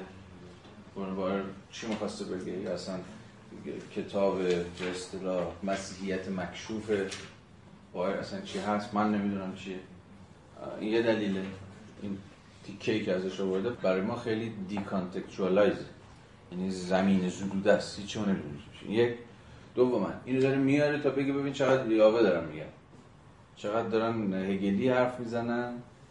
حتی ترکیبی که بکنن در چنین عباراتی حتی تفاوت زبانی با رویکرد هگل دیده نمیشه بلکه برعکس این رویکرد واژه به واژه تکرار شده است. در میگه که اینا همون حتی به چیزی جز مکررگویی هگل نیفتادن. همون حرف هگلی رو دارن می‌زنن ولی توی ورژن خیلی پایینتر و دم دستیتر و سطحیتر و به درد نخورتر. یعنی فراز قرار نیست دلالتی داشته باشه که توی یالما نفهمیم چی می‌خواست بگه. در عنوان نمونه ای میاره از زبان هگلیان جوان که در واژه به واژه که به کار می‌برن هم هنوز هگلیان حتی ابداعی در واژه هم نتونستن بکنن. بنابراین اهمیت ابدا استراتژیک برای متن هم نداره که حالا ما وقت بذاریم سعی کنیم مثلا گره گشایی بکنیم ببینیم بایر اینجا چی می‌خواسته بگه مارکس هم آورده به عنوان یه نمونه از تقلید کورکورانه اینها از سنت هگل برای صفحه 227 پاراگراف آخر فورباخ تنها کسی است. که رابطه جدی و انتقادی با دیالکتیک هگلی دارد. تنها او کشفیات راستینی در این سپر کرده و در حقیقت فاتح واقعی فلسفه کهن است. عظمت دستاوردهای فورباخ و سادگی موقرانش. به هنگام ارائه آنها به جهان تقابل چشمگیری با نگرش مخالف دیگران دارد. طبعا منظورش بایر و اشتراس و بقیه است. دستاوردهای بزرگ فورباخ از این قرار. یک این برهان که فلسفه چیزی بیش از دین نیست که به اندیشه برگردانده و به نحو منطقی ساخت و پرداخت شده و اینکه فقط شکل و شیوه وجود بیگانگی ذات انسان است. و بنابراین به همین منوال باید محکوم شود. به یک تعبیری فلسفه ستیزی مارکس حد اینجاست. البته باید در قبال کلمه فلسفه ستیز کمی هوشیار باشیم دیگه. مارکس فلسفه ستیز با فلسفه به مثابه شیوه خاصی از وجود بیگانه شده انسان. یعنی چی؟ خب تا جایی که به دین مربوط می‌شد که می‌تونستیم بفهم دین یک شکل بیگانه شده آگاهی انسانی. ولی جالبه ادعای فورباخ در قبال فلسفه هگل اینه و مارکس هم میپذیره دست کم اینجا. ادعای فورباخو که فلسفه هگل در واقع چیزی نیست جز الهیات مسیحی در لباس مبدل. یعنی به یک معنای فلسفه یا فلسفه هگل؟ فلسفه و فلسفه هگل در اوجه. چون اوج فلسفه فلسفه هگلی. یعنی دیگه نهایت تصوری که ما می‌تونیم داشته باشیم فلسفه هگلیه. دست کم مارکس داره میگه یه ادعای روشن داره می‌کنه. این ادعا رو بفهمید چیه. مارکس داره میگه فلسفه و مشخصا فلسفه هگل همان دینه که به اندیشه اومده به ساحت مفهوم به ساحت تفکر و صورتبندی چی میگه؟ صورتبندی منطقی بده و دقیقا به این معنا چیزی جز اون ادامه از خود بیگانگی مذهبی نیستش یه لحظه اینو نگه داریم امروز هم کم نیستن. تفاسیر یا سنت های تفسیری که فلسفه هگل رو عملا در ادامه سنت الهیات مسیحی می‌کنن. میگم اما شما مثلا هگل نمی‌تونید بفهمید مگر اینکه الهیات مسیحی رو بفهمید. یا تلاشی که خود هگل به سراحت داره خود در واقع دعوی هگل هم هست که تلاش کرده که در واقع مسیحیت رو به فلسفه تبدیل کنه یا روایتی فلسفی از مسیحیت به دست بده. یا دعاوی مسیحیت رو عقلانی کنه. این فلسفه به این معنی میشه عقلانی سازی خود دین. بر فرض فهمی که خود هگل از خود مفهوم ایده داره مثلا خود مفهوم ایده در هگل رو شما نمی‌تونید بفهمید مگر به اتکای دین هگل به سنت مسیح. من این رو به تفصیل در کلاس انوس فلسفه حق بحث کرد ببین ادعای هگل اینه که دقیقا ایده همون خداست. و به این معنی همون سرنوشتی داره که خدای مسیحی داره. خدای مسیحی بیرون از جهان نیست بلکه پا روی زمین می‌گذاره دیگه. یعنی ایده یا همون خدا به خودش به زبان مسیحی تجسد بخشیده دیگه incarnation ایده incarnation تو مسیحیت. تجسدیابی خدا در پیکر پسر یا مسیح. و در واقع خدایی که تاریخی میشه. یا باز به زبان هگلی نامتناهی که خودش رو در تناهی فعلیت میبخشه. به این معنا ایده هگلی هم چیزی بیرون از عرصه اکچوالیتی و فعلیت نیست. به که قبلی هم سایش صحبت کردیم. که فقط مثلا محض یه جور در واقع دکور اون بیرون وجود داشته باشه. یا محض یه چیزی شبیه به آینه اون در عالم مسل وجود داشته باشه. و صرفا اشیاء رونوشتی از اون ایده آغازین خودشون باشن ایده در تاریخ در حال تحقق بخشیدن فعلیتیابی تجسدیابی خودشه. اما این تجسد این فعلیت یه فعلیت هیستوریکاله. یعنی چی هیستوریکاله؟ یعنی در مومنت های یک پیشرونده ای که پشت سر می‌گذاره به مسابه آنچه که تجربه می‌کنه داره بالغ میشه داره سر و شکل پیدا می‌کنه داره به خودش آگاه میشه. بنابراین ایده در تاریخ در حال خودشکوفاییه شما کاملا این رو می‌تونید ادعا بکنید که ترجمه الهیات مسیحی به زبان فلسفه. است. یا ایده که دوستان گفتن ایده تئودیسه. تئودیسه یعنی چی؟ تئو یعنی خدا دیسه یعنی چی؟ دیکه دیکه یونانی. عدالت دیگه. عدل الهی. تئودیسه یعنی عدل الهی. یعنی جهان بر وفق عدل الهی. آفریده شده. تئودیسه در واقع قرار اینو نشون بده که شر در جهان در نهایت وجود نداره یا شر امریس عدمی یعنی اونجایی که فقط خیر غایبه شر وجود داره. یا هر چیز شبیه به حال ایده تئودیسه تلاشی بود در الهیات مسیحی برای توجیه خود شر وجود شر در جهان. چرا؟ به رغم وجود شر در جهان خداوند عادله. یه پرسش یه مسئله الهیاتی دیگه که تا دلتون بخواد بر سرش بحث شد هگل در درس گفتارهای فلسفه تاریخش به سراحت از این حرف می‌زنه که تلاشی داره می‌کنه برای عقلانی سازی تودیسه یعنی چی؟ یعنی نشون بده که چرا کار جهان بر وفق عدالته. یا به تعبیر دیگه چرا کار جهان در غایت خود به برقراری عدل؟ که همان حاکمیت تام و تمام خود عقل باشه. ختم خواهد شد. و چرا این غایت غایت جهان همان غایت الهیه؟ در دستگفتارهای فلسفه تاریخش که اتفاقا به فارسی هم ترجمه شده عقل در تاریخ که عنایت ترجمه کرده که بسیار ترجمه خوبیه و اصلا یه شمه ای از فلسفه هگلی به دست شما خواهد داد که نقطه آغاز از این حیث خوبی هم برای خواندن هگل خواهد بود. و چون درس گفتارم بوده متن تقریبا راحتی هم هست به نسبت بقیه کار هگل که پیچ و تابهای عجیب داره عقل در تاریخ راحت‌تر می‌تونه هگل به صراحت از پروژه عقلانی سازی تودیسه حرف می‌زنه مثل پروژه خودش با این توضیحاتی که دادم. به این معنا و به خیلی معانی دیگه فورباخ هم ادعاش اینه که فلسفه هگلی در مقام قله فلسفه تاریخ فلسفه در نهایت همون دین در لباس حالا این بار مبدل عقلانی به مفهوم در آمده یا به قول مارکس صورت بندی منطقی شده و غیره و غیره. و به این معنا نتونسته از سطح بیگانگی فراتر بیاد. و به همون اندازه مذهب بیگانه کننده است. بله. درسته. اما بازم باید حواسمون باشه دیگه. دوباره اینجا باید برگردیم. دو تا متن دیگه مارکس. هم به ایدولوژی آلمانی که با هم خوندیم دیدیم نقدهای مارکس به فلسفه چیه؟ به رویکرد فلسفی به جهان چیه؟ چرا فلسفه که در واقع همون نهایت کاری که می‌تونه بکنه خداگاهی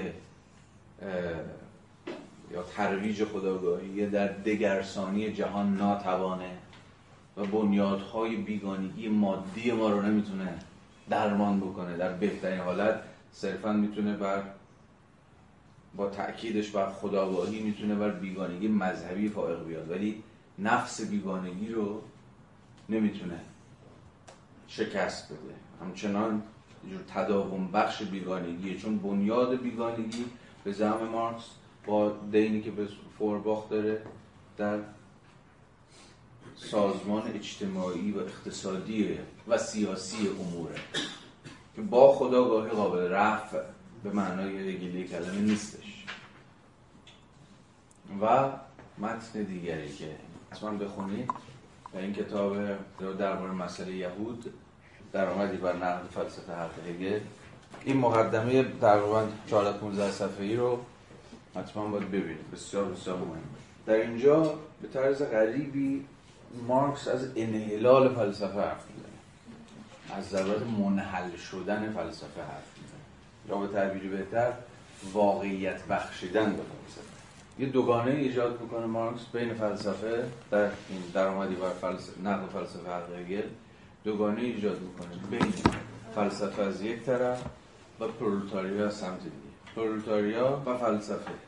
یعنی این دو در همپیوندیشون با هم قراره که نظم موجود اجتماعی رو دگرگون بکنه. فلسفه میشه سلاح فکری پرولتاریا میشه سلاح مادی. یا به تعبیری همامیزی نظری و عمل. فلسفه و پرولتاریا نگاه بکنید این فراز رو.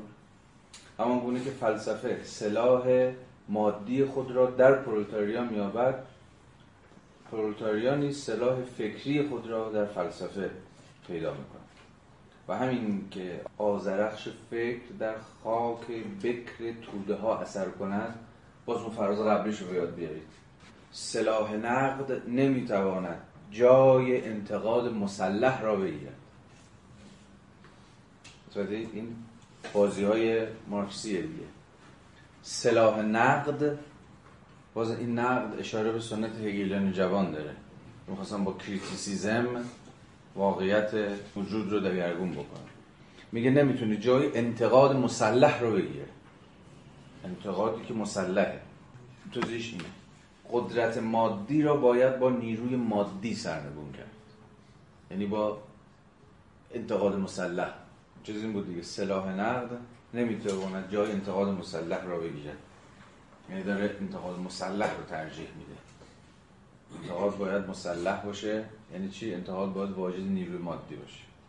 قدرت مادی را باید با نیروی مادی سرنگون کرد. اما نظریه نیز همین که توده ها را فراگیرد به نیروی مادی تبدیل می حالا بیاید این فراز رو ببینید. آز... همین که آزرخش فکر عمیقا در خاک بکر توده ها اثر کند ادامه اون فرازه. رهایی آلمانی ها آلمانی ها یه وضعیت مشخص یه جامعه مشخص. رهایی آلمانی ها و تبدیل آنان به موجودات انسانی تحقق خواهد یافت. رهایی آلمان رهایی بشریت است. مغز این رهایی فلسفه و قلب آن پرولتاریا است. بدون انحلال پرولتاریا نمی‌توان فلسفه را واقعیت بخشید. و پرولتاریا نمی‌تواند خود را منحل کند مگر که فلسفه واقعیت یابد. و همین جمله آخر. فلسفه واقعیت یابد یعنی چی؟ شکل مارکی به خودش بگیره بله یعنی همه اون آرمان هایی که در فلسفه صورت بندی شده تحقق واقعی پیدا بکنه.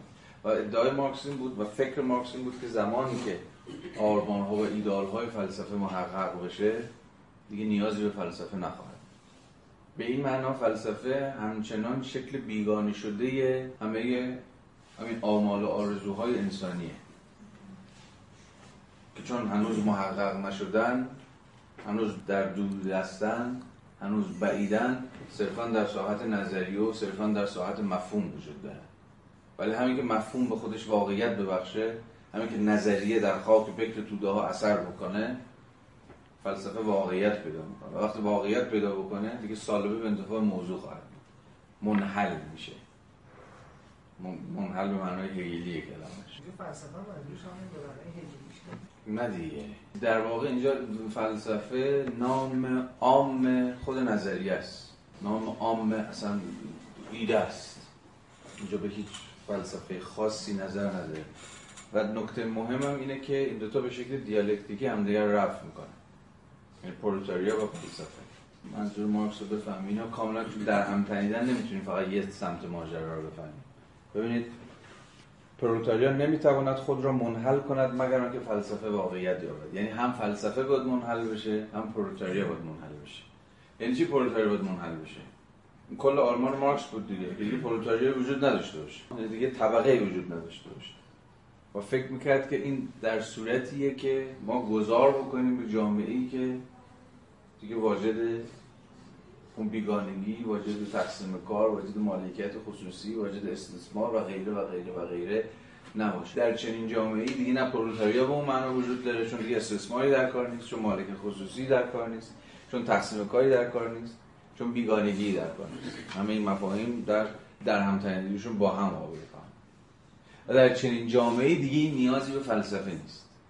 چرا؟ چون خود فلسفه واقعیت پیدا کرد بر مسابه همین صورتبندی ایده ها و آرمان های بشری آدورنو جمله اول دیالکتیک منفی شد دقیقا با ارجاع به همین متن شروع می‌کنه. با ارجاع به اینکه دیر زمانی است که فلسفه همچنان باقی مانده است. دقیقا به این دلیل ساده که نتوانسته است به خود تحقق ببخشد یا نتوانسته است به خود واقعیت ببخشد. اولین جمله آدورنو در introduction دیالکتیک منفیش. ما میگه فلسفه این که هنوز فلسفه ورزی هنوز ممکنه. به مثابه اصلا قسمی تخیل اوتوپیک ممکنه. دقیقا به این دلیله که این رویای مارکس که فلسفه منحل بشه از مجرد تحقق بخشیدن به خودش تحقق بخشیدن اجتماعی به خودش اتفاق نیفتاده. فلسفه لحظه چیز از دست داده. لحظه تحقق بخشیدن به خودش رو از دست داده. و این معنی فلسفه هنوز ادامه پیدا کرده. در همتنیدگی متون رو می‌بینید؟ این تکستوالیتی متون. این متون چقدر با هم در حال دیالوگ هم.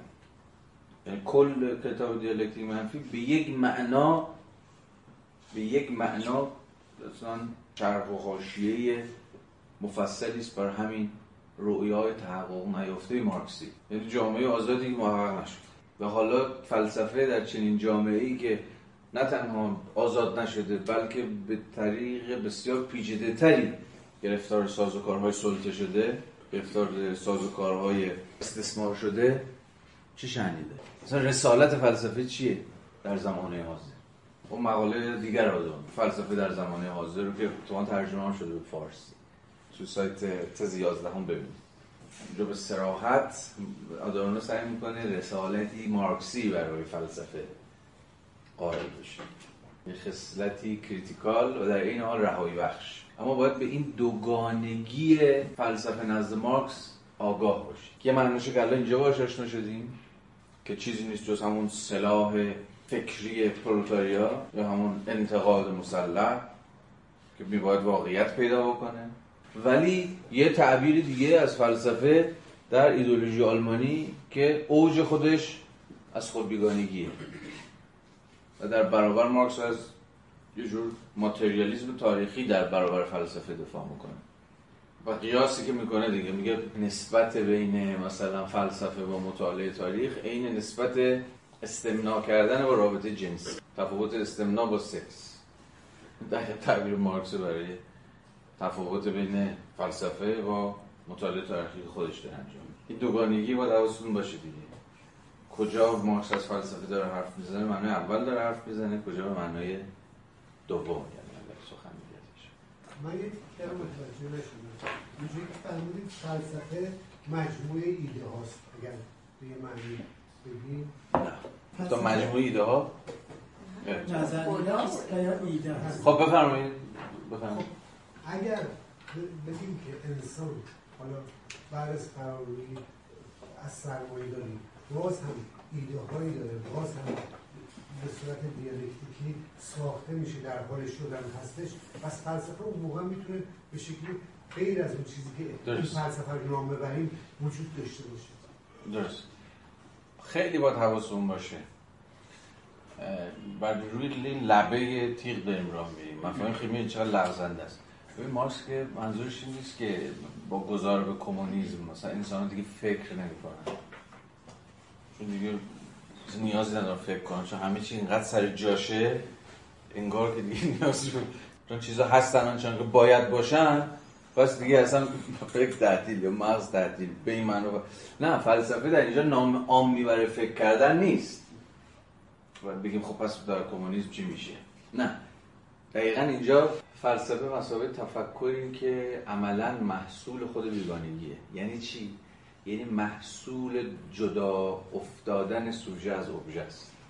یعنی سوژه هایی دیگه ابژه های خودشون رو در اختیار ندارن. یا ابژه های خودشون رو دارن به مسابقه ابژه های بیگانه تجربه می‌کنن. و فلسفه انگار در حد این شکاف انگار ممکنه.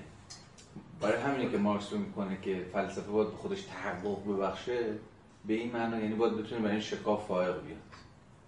حالا چجوری برای این شکاف فائق میاد؟ این یه پروژه سیاسیه این یه پروژه عملیه یه پروژه واقعیه و چیزهای شبیه خیلی روایت تابی مارکس داره از فلسفه به این معنا به دست میده. نه در مقام اصل عام فکر کردن. باز اینجا چاریکار احتمالا این بود که تزهای فورباخ بخونیم دوباره تزهای فورباخ رو یادتون بیاد مثلا تز دوم و تز سوم. مارکس اساسا از این حرف می‌زنه که راه حل بسیار از مسائل نظری در راه حل پراتیکه. ببینید تز دوم. این مسئله که آیا تفکر انسانی به حقیقت برابریستا راه می- برابریستا هم ابژه. این مسئله که آیا تفکر انسانی به حقیقت ابژه راه می‌برد نه مسئله مربوط به نظریه که مسئله است پراتیک. یعنی چی؟ یعنی داره یه پرسش کلاسیک تو حوزه اپیستمولوژی رو بحث می‌کنه دیگه. اینکه ما حقیقت یا ابژه رو می‌تونیم بشناسیم یا نه؟ در واقع مسئله نیست که بتونیم تو خود فلسفه حلش بکنیم. این مسئله پراتیکه. یعنی چی؟ یعنی در نهایت این شناخت شناخت اپیستمولوژیک نیست شناخت پراتیکه. ابژه است. حالا خود این شناخت پراتیک یعنی چی؟ خب با اینجا یکم گیر داریم دیگه. شاید اینجا باید به یه متن دیگه رجوع کنم از انگلس توی ایدولوژی آلمانی مقاله لودویگ فورباخ و پایان فلسفه کلاسیک آلمان. اونجا انگلس داره سعی می‌کنه همین موضع مارکسی رو توضیح بده. چون اون مقاله رو انگلس همزمان با تزهای مارکس با همدیگه چاپ کرد. به این معنا حاشیه‌ای بر تزهای مارکس بر فورباخ داره اونجا میگه که اساسا ایده شکاکیت چرا به وجود اومد؟ شکاکیت ایده شکاکیت تو epis- epistemology چیه؟ همینی که مارکس اینجا داره میگه. امکان شناخت ما در قبال ابژه ها. آیا ما می‌تونیم ابژه ها رو بشناسیم؟ آیا من واقعا ابژه رو آنچنان که هست می‌شناسم؟ کجا معلوم که آن چیزی که من در قبال ابژه ها چیزها اشیا هر چی که هست می‌دانم به واقع می‌دانم و غیره و غیره. انگلس می‌خواد این پرسش شکاکیت رو در معرفت شناسی منحل کنه. یعنی چی؟ می‌خواد بگه که این پرسش کاذبه. چرا کاذبه؟ چون میگه فقط کسی دچار پرسش از شکاکیت میشه که در قبال ابژه دچار قسمی بیگانگیه. یعنی چی؟ یعنی ابژه ازش بیرونه ابژه ازش دوره ازش فاصله داره. صرفا می‌تونه بگونی نظر ورزانه راجع به اینکه این ابژه رو آیا من واقع درست شناختم یا نشناختم یا چگونه باید بشناسم یا هر چیزی شبیه این پرسش کن. از ابژه این ایتسلف پرسش کن.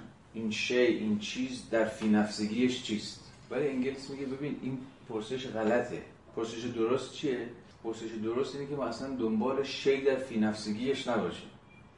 این شی به خودی خود چیست؟ ما باید این رو با object for ourselves جایگزین یعنی ابژه برای ما. باز این یعنی چی؟ یعنی ببین دیگه موضع جایگاه مقام پرسش عوض میشه. اینجا هم باز انگلس نیم نگاهی به پیدارشناسی روح هگل هم داره. چون اون جایی که آگاهی در پیدارشناسی روح دچار شک میشه دقیقا بعد از مرحله چیه؟ رواقیگری. تو پیدارشناسی روح حالا من هفته بعد که رو پیدارشناسی رو حرف می‌زنم مرحله رواقیگری رو شما خواهم بود مرحله رواقیگری چیه؟ بعد از کجا سرکلش پیدا میشه؟ مرحله ارباب برده دیگه.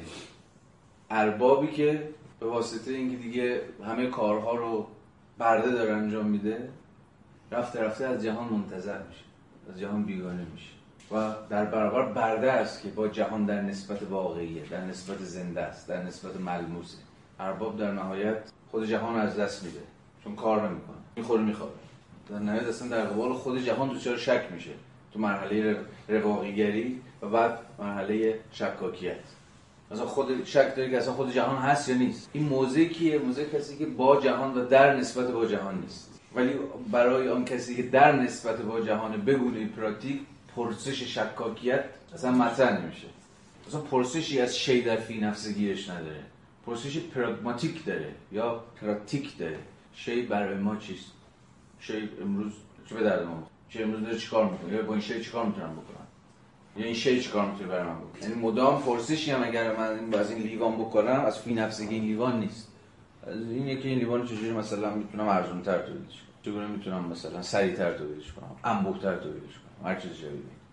این دیگه ربطی به پرسش از شناخت خود این شی در آنچنان که در خودش هست این itself هست مستقل از زمان و مکان هست نیست.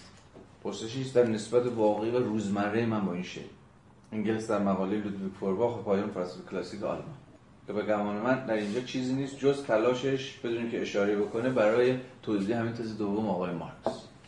یه دیگه بخونیم شاید معناش روشن باشه. به نظر من روشن.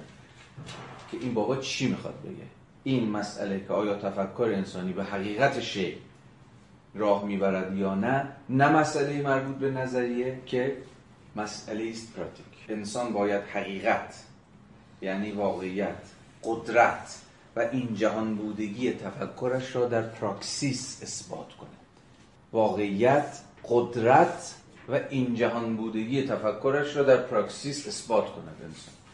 این تفکر شما حقیقی هست یا حقیقی نیست در صورتیه که شما بتونید در پراکسیس یعنی در کرد و کارهای روزمره خودتون نشون بدید که این تفکر واجد چیه؟ واقعیته. یا کلمه خیلی عجیب واجد قدرته. چرا مارکس اینجا میگه قدرت؟ قدرت تفکرتون رو باید بتونید در پراکسیس نشون بدید.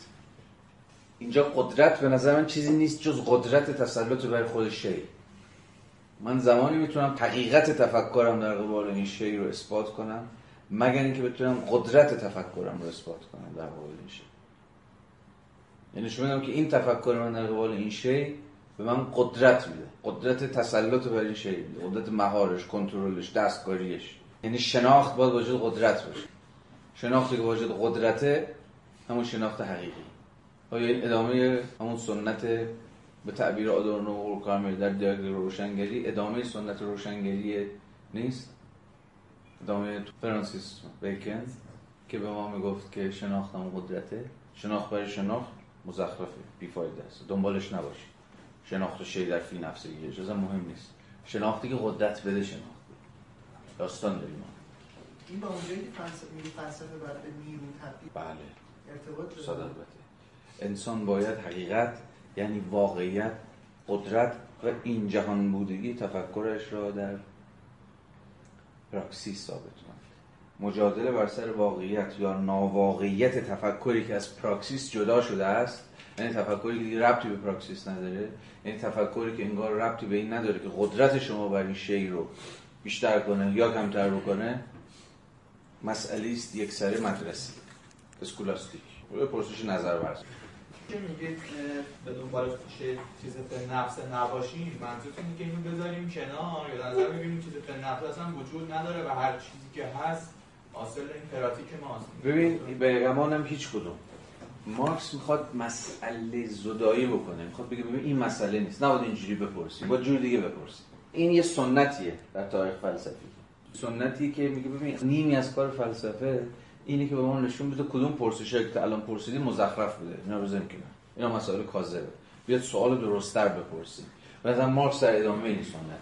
اوج این سنت در قرن بیستم ویتکنشتاین دیگه. فلسفه ویتکنشتاین کل فلسفه ویتکنشتاین همین بوده. روشن کردن پرسش. پرسش های درست کدومه؟ و پرسش چگونه باید درست پرسید مارکس هم داره میگه ببین اصلا پرسش از این شی در فی نفسگیش چیه؟ جدا از پراکسیس چیه؟ جدا از قدرت چیه؟ اینا پرسش هایی که ما رو در نهایت دور خودمون میچرخونه. یا به قول انگلس ما رو گرفتار شکاکیت می‌کنه. سنجری هم نداریم که مطمئن باشیم که آیا واقعا من این شناختم این دور آنچنان که هست یا نشناختم. مهم نیست. مهم اینه که think it itself رو تبدیل کنیم به think for ourselves. یا thing for us. برای ما یا شی برای ما چیه؟ یا برای من چیه؟ من در مقام یک صنعتگر یا من در مقام یک نقاش؟ دو نوع روی آورد متفاوت به شی هیچ کدومش هم مسئلهشون فی نفسگی این شی نیست. برای توی نقاش روی آوردت intentionality ت به شی اینه که چگونه اینو تبدیل کنیم به یک ابژه زیبا شناختی یعنی برای تو یه ابژه زیبا شناختی چجوری بکشیش چجوری ترسیمش کنی چجوری چه برای من صنعتگر روی آوردم به شی ناظر بر اینکه چجوری می‌تونم اینو من گفتم. مثلا ارزونتر تولیدش کنم انبوهتر تولیدش کنم زودتر تولیدش کنم خوشگلتر تولیدش کنم چون هرچی پس ما هیچ نوع روی آورد تعبیر حالی که پیشروی کنیم هیچ نوع روی آورد دیس نسی به اشیا نداریم. همیشه با اینترست هامونه که روی میاره بر این اشیا. علایق ما و منافع ما. در مقام صنعتگر در مقام نقاش در مقام مادر خانه هر کدوم از اینها در موقعیت متفاوت به گناه متفاوتی رو میارم به این شی. پس شی فی نفسه نیست شی فور آسه. سوالم اینه که یه فکر کنم این نکته رو که اینجا روش دست می‌ذاره این که تفاوت بین نقدی که حالا میشه اینجا واقعا نقد نیست فقط نظر ورزی اسکولاستیکه با نقدی که واقعا تو پراکسیس می‌تونه واقعیت رو تغییر بده. اون تفاوت دقیقا کجاست؟ یعنی سوال دقیقا چطور می‌تونیم بفهمیم که وقتی ما الان داریم وضعیت موجود رو نقد می‌کنیم و یا داریم از این منظر اسکولاستیک فقط نقد می‌کنیم و هیچ توانی بهمون نمیده؟ و کجا می‌تونیم بگیم که داره توان میده؟ و به این معنا چیزی که من می‌فهمم اینه که ما واقعا تو, تو وضع موجود الان لازم نقد تو بحرانیم. یعنی کسی نمی‌تونه از موضوع نقد بکنه اونجوری که مثلا بله دقیقا به من مارکسی کلمه چون نقدمون دقیقا همینه. بحران نقد به این معنا به معنی مارکسی کلمه یعنی ناتوانی از تغییر ابژه حالا تو میگی چه سنجی داریم چه معیاری داریم؟ هیچ معیار از پیش تعیین شده ای براش نداریم. یکی می‌تونه بیاد تو این کلاس در ما داشتیم مثلا. این کلاس چه فایده داره؟ اصلا اینجوری بپرس. آقای مارکس بخونه فلان برو تو بحثش مثلا سعی کن یه جمله دری وری بابا رو ای معناش بکن. خب این چه اهمیتی داره؟ به معنی مارکسی کلمه یا خود این یه روی اسکولاستیک نیست مثلا مارکس چه, من... چه منظوری داشت مثلا از این جمله؟ این جمله چه به اون جملهش داره؟ این به تعبیر مارکسی اسکولاستیک بازیه. اون نظر ورزی معنی بد کلمه است. یکی می‌تونه اینو بگه دیگه. چون این همه چیز اتفاقا به توان شما نمیافزایه به توان مبارزاتی شما. آقا اصلا کتاب و خود مارکس و اینا هیچ مهم نیست مهم بیرونه. مبارزه و پیکار و فلان در عرصه واقعیت مادی اینا. میشه باید گفت دیگه. یکم اگزاجره کردم پرسش تو رو. چیزی که خیلی باش مواجهیم. خیلی زیاد در تاریخ چپ جهانی هم مسئله بوده آقا. چه نیازی کار نظری هستن اصلا سوال اینه. آیا ببینید به کار نظری نیازه؟ سوال دقیق کنم. کجا می‌تونیم بفهمیم که کار نظری که داریم انجام میدیم؟ یه جور قسمی از پراکسیسه نه یک قسمی از کار اسکولاستیک یعنی اون فرقش چیه؟ من معیاری ندارم. یعنی اصلا نمی‌تونیم به هیچ طریقی نمی‌تونیم نشون بدیم که الان کار نظری که دارم می‌کنم یه ربطی به پراکسیس داره. یعنی داره یه جور توان افزایی می‌کنه به شکل جمعی چون موضوع فردی نیست که مثلا چون بیشتر کتاب بخونم بیشتر قدرتمند میشم که واقعا تغییر بدم. این کار نظری داره یه جور توان افزایی جمعی می‌کنه برای دستکاری برای تغییر اون ابژه‌ای که اون موضوعی که مثلا من دارم در کار می‌کنم یا می‌خونم یا پژوهش می‌کنم یا هر چیزی شبیه خود مارکس هم بارها دچار این تردید شده بود. که واقعا این کار نظری داره می‌کنه واقعا کمکی به جنبش واقعی پرولتاریا داره می‌کنه. واقعا. به نظرم بارها مارکس دچار تردید شد. ما هم بارها بارها دچار تردید شدیم. از تاریخی میشه نشون داد. واقعا کار وقت کار نظریه وقت کار عملیه. این پرسش همیشه یقه چپ رو به ویژه گرفته.